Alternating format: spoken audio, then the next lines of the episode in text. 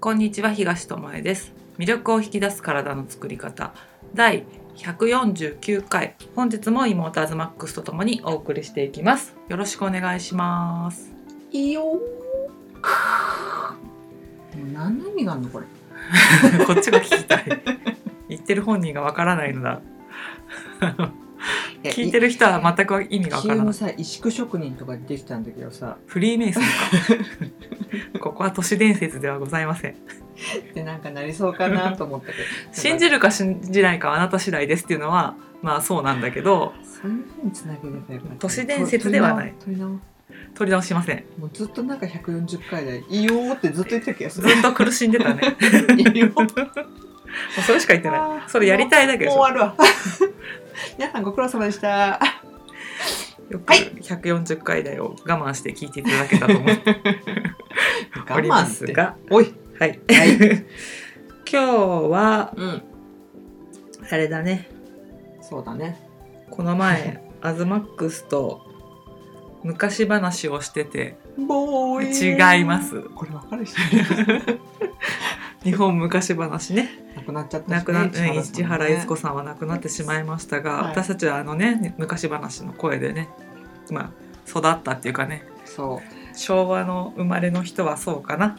そうだね、うん。いつまでやってたんだろうあね。分かんないけど。あとさあのグルテンフリーの話じゃないんだけど、昔のあの漫画とかってさ、うん。すっごい平面的だったじゃん。そうそうそそれもお姉ちゃんと喋ったんだけどね、そこから立体感を自分で想像したりとかうそう描かれてないものを想像したりとかまあ音とかをえね。をねあの考えてみたりともかしかしたらとかさ頭のそ中で描くことって多かったよねっていう、あったよね。けど今はあまりにも漫画とかゲームもそうだけどうん。さ、リアルになりすぎちゃってさそうなんだよね。想像しなくていいって言ったら変だけどなんかそれもあのーそういう漫画とかだけの世界じゃなくて食べ物とか生き方とかにも運動とかもそうだけど感さ覚を鈍らせてしまってるかなっていうねねその同じかなって想像するっていう意味で、思ったね。うん、だってあの昔話ってその市原悦子さんともう一人男の人、二人の声で構成されてさ登場人えそうなの？物そうだよ。登場人物はいっぱいいたじゃん。うん。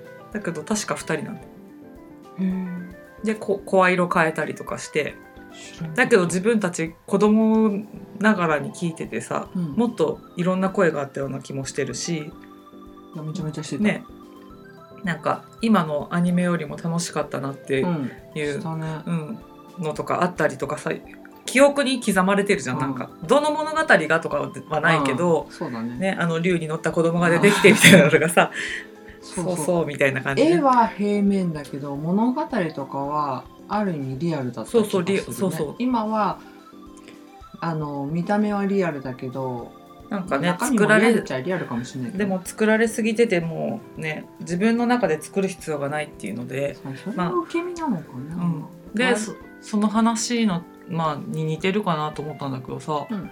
日本にいる人って食べ物の匂い嗅がないよねみたいな話。うん。なんか袋開けて大丈夫かなって嗅いで、まあ行儀悪いとか言われるから、うん。あの匂いを嗅ぐっていうことはしないかもしれないけどでも大丈夫かなっていう確認ね。あの確認作業をしずにいきなり口に何でも放り込むよねっていうのをなんかある本に書いてあって、うん。でそれが五感をあのなんかなくしてるっていうか感覚をうん鈍らしてて、うん。だからそれを使わないものだからあの直感とかさ、うんそういう感覚で何かを感じるとかいうのが鈍ってってるから、まあ、食べ物からでもいいからその、自分の体に入ってくるものに敏感でいましょうねみたいなことが書いてあって、確かにあんまり考えて食べてないかもと思ったの。うんそのグルテンフリーとかするようになってから小麦入ってるかな入ってないかなとかうん。そういうチェックはするけど目の前にこれグルテンフリーだよって出されたとして、あの大丈夫かな大丈夫じゃないかなっていう判断しないよなと思って、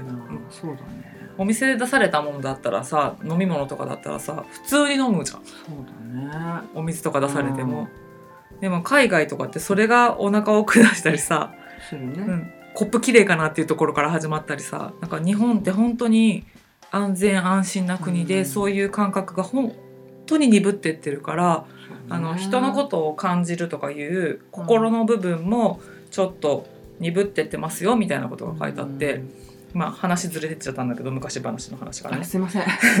あのその昔話をしたっていうのはねうん。あの食べ物を食べながらすあの「アズマックスはこれ好きだったよね」とか「私はこういうのをいっぱい食べてたわ」っていう話をししてたんだね。ねグルテンフリーのものを食べながらそう「あこれはグルテンフリーじゃないからアズマックス好きだったよね」っていう話から、うん。アズマックスは小麦系のものがあの本能的に嫌いだったってことが分かったんだよね。そうね。びっくりしたけどね。しかも物心つく前のちっちゃい時から好んで食べてたものが小麦系じゃなかったっていうね。そう。ね。びっくりしたよびっね。くりした。で私はどちらかっていうと小麦バンバンのものを好んで食べてて、うん。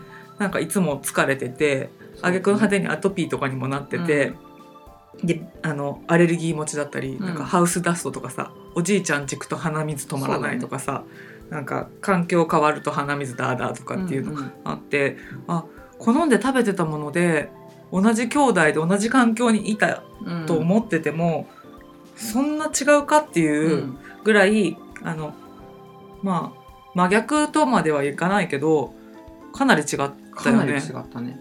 一緒に食べるけどだから好みのものが違うから好み、うん、と食べる量が全然違う。そうそうそう。だからその話になったのはたまたま一緒に住んでたおじいちゃんがお土産でこういうもの買ってきてくれたよねっていう話から、ね。おじいちゃんが買ってきてくれるお土産の中で何が好きだったっていう話をした時に2人が全く違うものを答えたのよね。ね。いっぱいある中から。でそれを今あのグルテンフリーかフリーじゃないかっていうのでうん。私たちは見るから、あれ？アズマックスの好きなもの小麦入ってなくない？みたいな話になった今もいけるねやんみたいな。全部だったよね。アズマックスがあげたやつね。な分かりやすいところで言うと八つ橋羽二重餅とかそういうのだったよね。そなんかそういうなんか米でできてるとか。う、うん。とかなんかあと寒天系っうんていうのかな、とかね。あとはあの素朴な素材でいけば芋が好きだったとかささつまいもがね好きとかそういうのだね。があって。私だったらなんかうなぎパイとかさ。そうだね。あとピーナッツが入ったクッキーみたいなのとか。うんそういうのが好き。名古屋んとかさ。あそういう買ってきてもらうおじいちゃんが買ってくるお土産の。あそうそう。なんか各種の各県の名名品みたいのを買ってきてたからそそうういう今でも売ってるようなものなんだけど。あの魚釣りとかよく行くおじいちゃんだからねよく買ってきてくれてたけどすごいよね。でそこから昔おじいちゃんが買ってきてくれたのじゃなくて自分たちが好きだったお菓子何だったっけみたいな話をした時にも、あれ？みたいな。極端にね。お姉ちゃんめっちゃグルテンやんみたいな。アズマックスはベーカー。まあベーカー？ベーカー米の。あ米。米の米のお菓子系。うん。で私は完璧クッキーとかジャンキーなものくどいもんとかお姉ちゃうん。ん結構好きだったもんね、チョコレートがついたビスケットとかさ。そうそうそうそうそう。そういうのが好きで、まあ、ジャンキーなものでいけばなんかカップ麺とかさうん。その高校生の時にバカ食いしたうんものをあげたらさ、コンビニで売ってるものとかさ。そうだね。なんか家う我が家はさ外食をあんまりしない家でしかもなんか手作りのお菓子とかがあったりしたから、なんかちょっと渋い系ねそう。そうそうおかきとかね。そういうおじいちゃんおばあちゃんが好みそうなものとかフルーツとかだったから、なんか高校生になった時に私は絶対自分がみんなが食べてるようなものを食べたいって言って爆発して本当学校帰りコンビニとかスーパーによって、今まで買い与えてもらえなかったものを自分のお小遣いで買うっていうのをしたから、その時にまあ半年か1年ぐらいやった後に多分アレルギーがバーって、うんうん。でアトピーですよみたいな、そのところあんまりまだクラスに1人も学年に1人ぐらいかな。なんかあの子肌すごいなっていう子がいたのは、うんだからアトピーって言葉もあんまなかったんだけど、まあ、病院行ったらアトピーでしたみたいな。ね、うん。汗もだと思ってたのがアトピーだったみたいな、うん。でその頃そういうものを食べてたなっていう話をした時にアズマックスは同じような家庭環境で育ってうん。爆発したかっていうとそうじゃなかったのねそういうものを買って食べてないし、してないね。あの、うん。まあお姉ちゃんとね帰宅部と運動部っていう違いはあったにしろ、一応私も運動したってあともっとお腹空きそうなもんだけどね。お小遣いもね、うん。同じようにもらってたけど私が買うものはあの氷菓子とか。そうそうそうそう。そ うあと本当なんか何買ってたんだろう。飲み物とかかな、飲み物が多かったまあ、ねスポーツドリンクとか、まあ、運動部だからっていうのもあるかもしれないけど。スポーツドリンクもなんかねそんな買ってないよね。甘くて嫌だとか言ってそう。で結局なんか水飲んでて、うんうんえこれって貧乏くさいのかな？こ れでも別にケチってるわけじゃないんだけど飲むと喉が渇くからなと思ってあんまりそういうのも飲まずに本当お茶とかね。だったしアイスとかもねこれも面白いんだけどね、二2人で選ぶも全く違うからね。私はシャーベット系のものが特に昔は好きで、シャリシャリするやつね、うん、でお姉ちゃんからしたら「はあそんなん氷の塊やん」みたいなね。私はもう本当にこってり系のそのねギャップでねそういうのが好きだったんだけど、まあ、今はほとんど食べないしあの小さい頃に与えられてたようなものの方がやっぱり、あのなんていうの自然に近いものの方が体は好んで食べたいって思うものになってるし、あとなんていうの炭酸飲料とかさジュースとかさ、まあ100%のジュースだったとしても甘いじゃん。うん、うん、だからそういうものをもし飲んだとしたら最後に必ずお茶か水を飲まないと気が済まないみたいな口になってるし、だから本当は体は分かってたしあのアズマックスで言えば小麦のものが入ってるもの茹でた匂いとかもねパスタの茹でた匂いとかそう。めん茹でた匂いとかも嫌いで本能に近いというか動物に近い感覚をずっと持っててそれを避けてたっていうかさ、うんうん。であのこの音声でも話したことあるけどさ夏になるとさ夏バテみたいのをアズマックスは起こしててそうめんだったら食べれるって食べてさらにあのダウンしてたうんうん。よみたいな話をしてたんだけど、でも食べるものがそれしかないと思ってたから、うん。食べてたけどもしその時に他のものもあるよっていう選択肢があったらそうめんは選んでなかっただろうねっていう話をしたりね。うん。なんか小麦が苦手なのにその一番体力が落ちてる時に小麦を食べてたからその冬とかにうん。汗汗もじゃないや。霜焼けになったりとかさなんかしてたよね。してた。めっちゃ体を動かす子なのになんか手足真っ赤っかみたいなね。なんか不健康ななんでだろうなっていつも思ってて、うんこんな運動してて食べ物とかもそんな変なお姉ちゃんみたいに買い買い食いしてないのにみたいなね。あんまりねしないタイプだったから、すごい不思議でどっか悪いのかなと思ったんだけど、まあやっぱり食だったっていんううん話だし、そのそうめんもねあの母親の住んでる住んでたまあじ家実家ね、うん。がそうめんが結構故郷がね、うん。有名なところで美味しい。夏になるとそうめんを食べるっていうもうなんかそれが当たり前みたいな環境でずっと育ってたんだよね。ねしかもなんか美味しいそうめんだからね。そうそうそうそう。ん。だからなんかそれ以外の自分の中のも頭悪かったんだろうね。選択肢がもう 夏はそうめんですみたいな。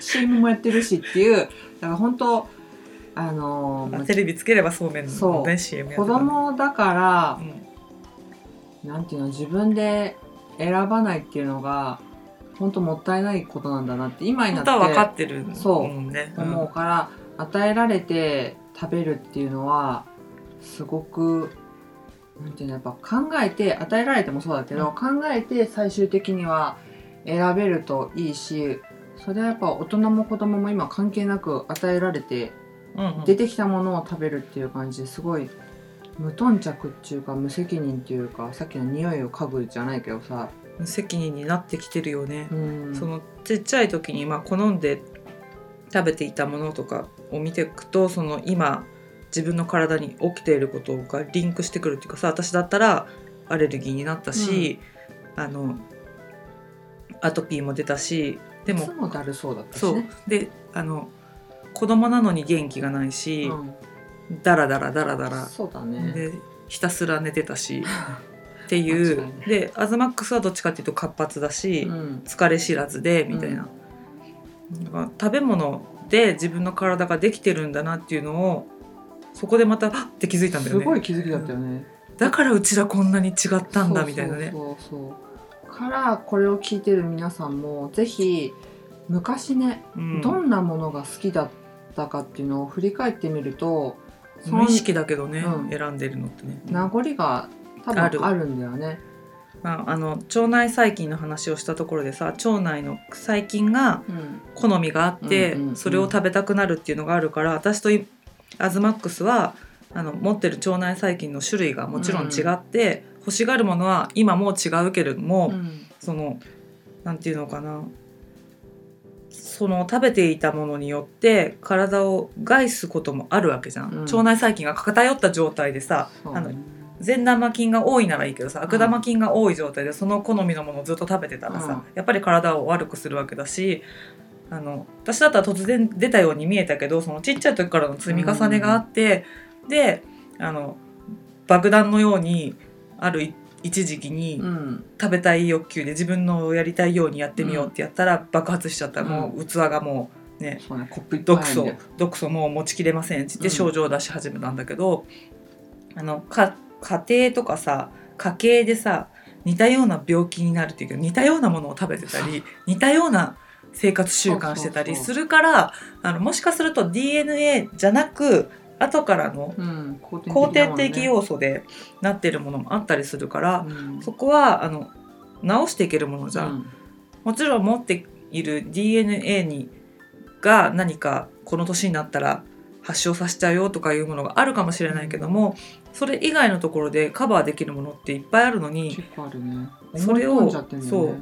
なんかさっきのさな何も考えずに食べるじゃないけど、日本にいたら安全でしょうとかあの学校で出されるものは安全でしょうとかさ、うん。その給食とかもそうだけどとか親が出してくれるものは大丈夫でしょうとかっていう風にやってるとあの本当に選べないうん。し選び方がわからない。うん。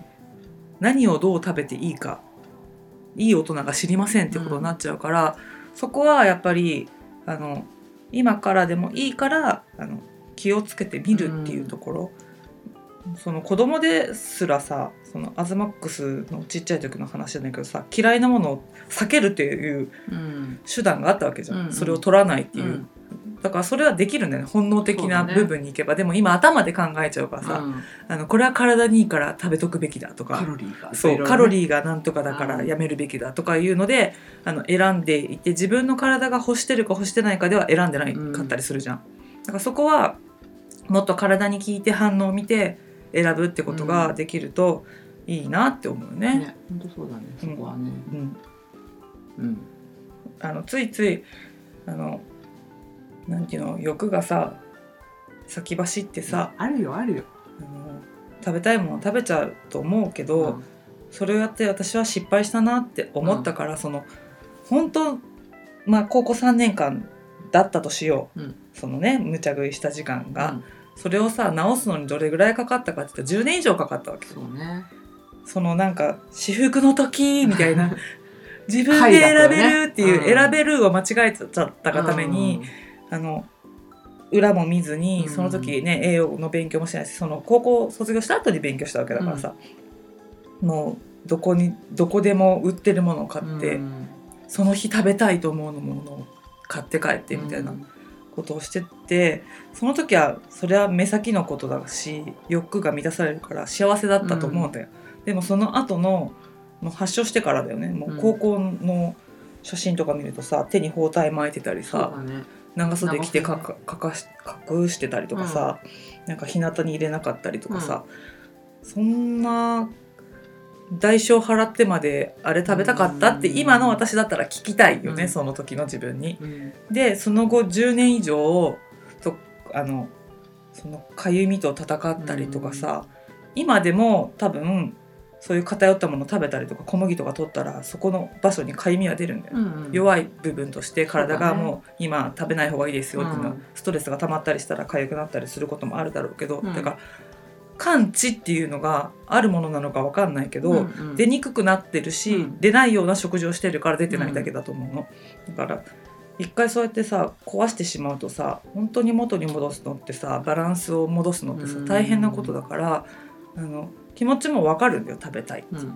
けどその後とか今そういう症状で苦しんでる人とかがいたらああのち短い期間のことがこんなに影響するんだと思ったら、今目の前にあることの選び方をどうか変え変えてくださいって多分ね、うん。自分じゃない人に言うと思うんだよね。そう本当他人事じゃないからね。うん。みんなて一緒だからそこあのかゆいだけじゃんとか思うじゃん。とかさ、うん思っちゃ小麦食べて頭痛いだけじゃんとかさ背中がだるいだけじゃんとか朝ちょっと起きにくいだけじゃんと思うけどさそれが毎日続くと思ったらさ結構なストレスなわけだし心の状態が良くないよね。本当にすさんでいく。うん。しあの女の人だったらやっぱ肌汚くなるのって、まあ、男の人もだと思うけど、うん。特にさ女の人は気になるじゃん、うん。ボロボロの手見せたくないなとか顔にね、うん。吹き出物が出たら嫌だなとかいうのがあるからそういう嫌だなっていう時は避けようとするんだよ。一瞬ね。そうだね、うん。き気をつけるよね。そう。でもかゆみが収まったり痛みが出なかったりするとまあいいかってなっちゃうから、あのそのまあいいかってなった時にああいう状態になったりとか自分は体験してなくてもそういう人の話を聞いたことがあるよねって言って自分がそうなった時にうん。どう思うかなっていうのをなんか立ち止まって、うん。一口口に入れる前にとかカゴに入れる前にとかって考えてもらえたらすごくいいなって思う。ん。うね。そうだね。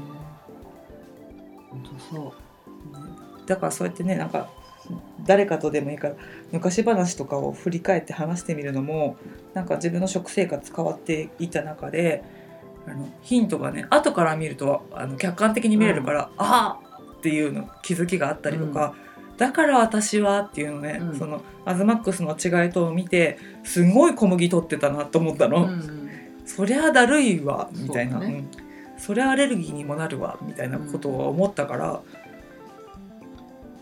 うん。それで今ふと思い出したけどさニュージーランドにうん。ワーホリで行ってたじゃ、うんん、その時ってさすんごいさ小麦率やっぱ高かったね。あめっちゃ太ったしさめっちゃむくんでたしめっちゃ冷えてたの、まあ、お風呂入らないっていうのもあーまあね生活習慣が違うから,、だから自分の中ではとにかく歩くめっちゃ歩いてたの。歩いてたよね。すんげえ、まあ、気持ちいいからさ、うん。歩けたっていうのもあまあ日本と環境全然違うしね。それだけど全然体重むしろそれで増えていくしなんでだろう小麦か。今頃思い出したよね。小麦だ。すっごい。親が自分の娘が分からなかったっていうぐらい太ってたんだよね。後からそれも帰ってきてしだいぶ経ってから聞いてショック受けるといけないから言えなかったとか言ってね。そう。けどすごいあのホームステイしてて、そこのお母さんが料理上手で、ね。まあ和食も出してくれたんだけどでもメインがね向こうの生活はね。小麦で韓国料理とか中国料理もあったけどもやっぱグルテンがねうん。多かったから、ね本当だね。食後にデザートが必ず出るというね、ねすごい量でったから。クリームいっぱいのケーキとかね。アイスクリームとかね。そうそうそう。だからやっぱどこに行くにしても、うん。まあ、何をうん。あの自分の健康の食と取るかわかんないけどどういう未来を見るかだしどういう意味があってそれをた意味があるっていうかなんかなんていうの？どういうものかなって思って食べる必要があるんじゃないかな、もうちょっといろんなことに他力じゃなくてさそこは。でもなんかさ受け身すぎるかなってやっぱり思う。分かんないからいいやってなる人いるじゃん、うんうん。そういう場合もさ分かんないからじゃなくて分かんないものを食べてると思ってほしいよね。そうそう。なんかわかんないならやめてみたらって思う。アズマックスが前言ったよねおばあちゃんに言っても分かる材料で書いてあるものを選んでくだいさいみたいなね。うんうんうん、そうそれが安全っていうか、うん。一番わかりやすいんじゃない、っていう話。なんそうなんです。なんかアズマックスが話してくれたさなんか誰かの話だけどさ親が使ってるものを見てさ、うん。なんか裏見て「なんでこんなの食べてるの?」って言ったんでしょ？そしたら親がなんて言ったんだっけ？えなんとなくみたいなね、ことを言ってであの後ろ見てもね何書いてあるかよくわかんないからこれでいいのみたいなことをその親親がね言ったんでしょ、言ったらしくてその人はもうそれを聞いて「わかんないもん買ってんの?」ってうん。思わず。突っ込んだ。であまりにもそれその裏を見た時にすごいものが入ってたんだってその使ってたものがね。そう。うん。でこれはまずいと思ってあの自分がすごいいいと思ってるものにそれをチェンジしてあげた。だけどさ裏を見てくださいって言ってでさ裏見てますよっていう場合じゃんそれ。そうそうそう見てただけど見てましたよ。見てたんだけど見るまでで終わってたらそこその段状態だってことだよね、うん。だって見てたけどさそれを買ってきてるわけじゃん。で分かんなかったしもうこれでいいじゃんってなっちゃったって。うん。だからそこからさらに一歩踏み出すことができたらいいんじゃないかなと思う。うん。なんか裏見てねっていうのもさあのただ裏を見ればいいんだよって思ってる人もいるんだってそれで思った。確かにね。うん。そうなんです。だから意味わかんその人が言ってたのは、まあ、100歩譲って意味がわかんないのは良しとする、うん、なぜ買う？わかんないのになぜ買うっていう。確かにさ同じ製品まあ並んでたとしてさ、うん。意味わかんないものもあるけど意味わかるもので作ったものもあるはず、ね。並びの中で。だ,、そうだね。けど手に取っちゃったし、まあ、なんとなく何？ジャケット見てジャケ買いじゃないけど良さそうだったから、ねうん、みたいな。のでう裏見、まあ、娘がさそういうなんで裏見て買わなかったのっていうような娘がいたとしたらさ一応見とくかってそのお母さん見たのかもしんないよ。だけど、まあ、見たって私なんかに意味わかんないじゃんっつってカゴに入れたわけでしょ。他のもどうせ一緒でしょって思ったってことでしょ。だってさまあそれはたまたま食品うん。でそうやって買っちゃってるけどさ、うもし洋服買いに行ってさ、うん。これどうやって着るんかな上かな下かなってやつ買うって話じゃん。買わないよね。結局。それと同じことじゃん。とかねお薬とかもね何に効くんだろうって言って買わない。今日頭痛いよこの薬は何かなまあいっかって買わないんや、子供に飲ませたいのに大人よって書いてあるけどまあいっかとかさないないよね。成分わかんない。まあ薬剤師さんに効くってことは薬の場合はできるけど食品の場合はさそこにさ栄養士とか管理栄養士さんがいるわけでもないしさ聞けないのももちろんわかるけどでもままあいっかとかわかんないけどいいやっていうもう思考があれだよね。何考えることを停止させられてるっていうかさ。だってスーパーに売ってんだもん。体に悪いもん置いてあるわけないじゃんっていう考えになっちゃうってことでしょ。もったいないよねせっかく裏見てるからさ、うんうんから皆さんも一歩踏み込んでみてくださいね。せっかく裏を見てるんだそうだな。もうまずは意味がわからないものがあったら一旦置いて買わずに帰る。そう。そして多分あなたのカバンの中ポケットの中にはススマホというものががねあるから私たちは分からないものがあったら調べる、ね、大概その場で調べるようにねしてる、でそれ調べても意味は分かんないものとか結構あるから、あ今は。専門用語で専門用語が説明させるされてて「まあ、シャバカか!」みたいな。わけわからんみたいな。そうあるうんあるけどね。そうだったらもう一回それはもうやめるよね、うんうん、で家帰ってもう一回調べてっていうことをしてるので、まあ皆さんもぜひスマホという機能をフルに使ってもらえたらわからないはわからないで済ますことは減るかなと思います。だからあの私の経験からいくと、うん。あのず最初から裏を見て選べる人間じゃなかったし、うん。好きなもんさっきのお母さんよりも悪いよね。裏に何が入ってるかを見ずにうん。わ分かる分からないの前だよね。もう食べたいか食べたくないか。食べたいんだ買ってやれ。みたいな、だけの、うん。まあ、動物的なある種動物的な感じでさあの食べてきたものとしてはさやっぱりさ裏を見てあの選ぶっていうことができない時もあると思うんだけども、あのせっかくこうやって情報社会だしそれぞれが自分で調べれる道具を持ってるわけだし、知ったら一回知ったらあの自分で調べてみたら忘れないから、うん。ああの時調べたこれだからあの同じものは買わないようにしようとか、ね似たようなものはやめようとかって一個ずつ減らせると思うのね。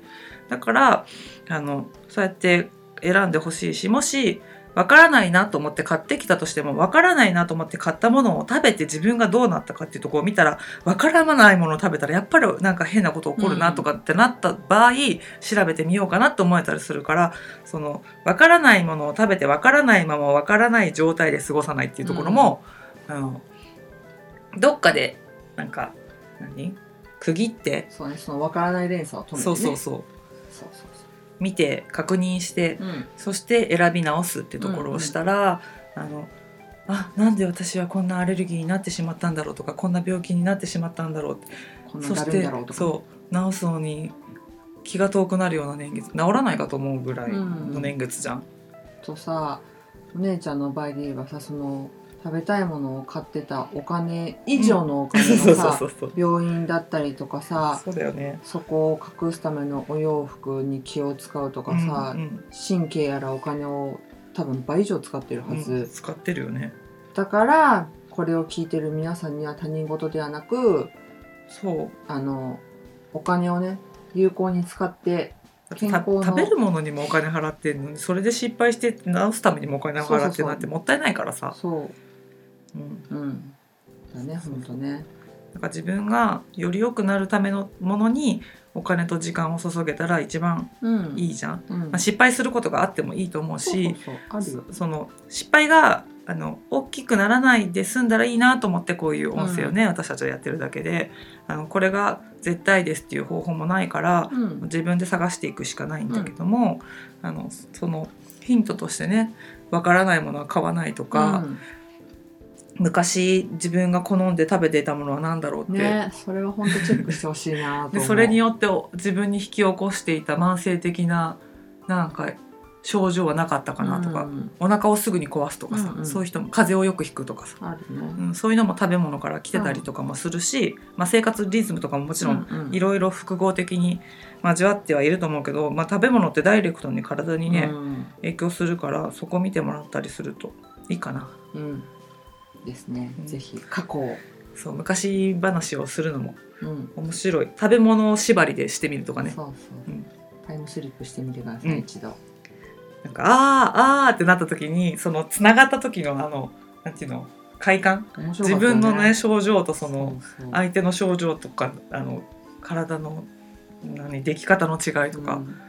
しあとはなんかその昔によく食べたものとか今も調べたり売ってるもんだったら、何が入ってるかって見てもらうとおお納得みたいなね。うんっていうの結構あるからね。うん。そうやって、あの自分のルーツを知るじゃないけど、やってみてほしいなと思います。うん。そしてこここから先のね未来のために今できることをうん確実にやるってことは忘れないで、もう今までやっちゃったことはもう、ね、変えられないから。そうそう。でも今ここから先のことは今決意すれば変えられるわけだからね、そこで変えてってもらえたらはい、より良いものがね残っていくんじゃないかなと思いますんでね。はい、より良くしていきましょということでね。うはい。今日はここまでです。はい。ありがとうございました。ありがとうございました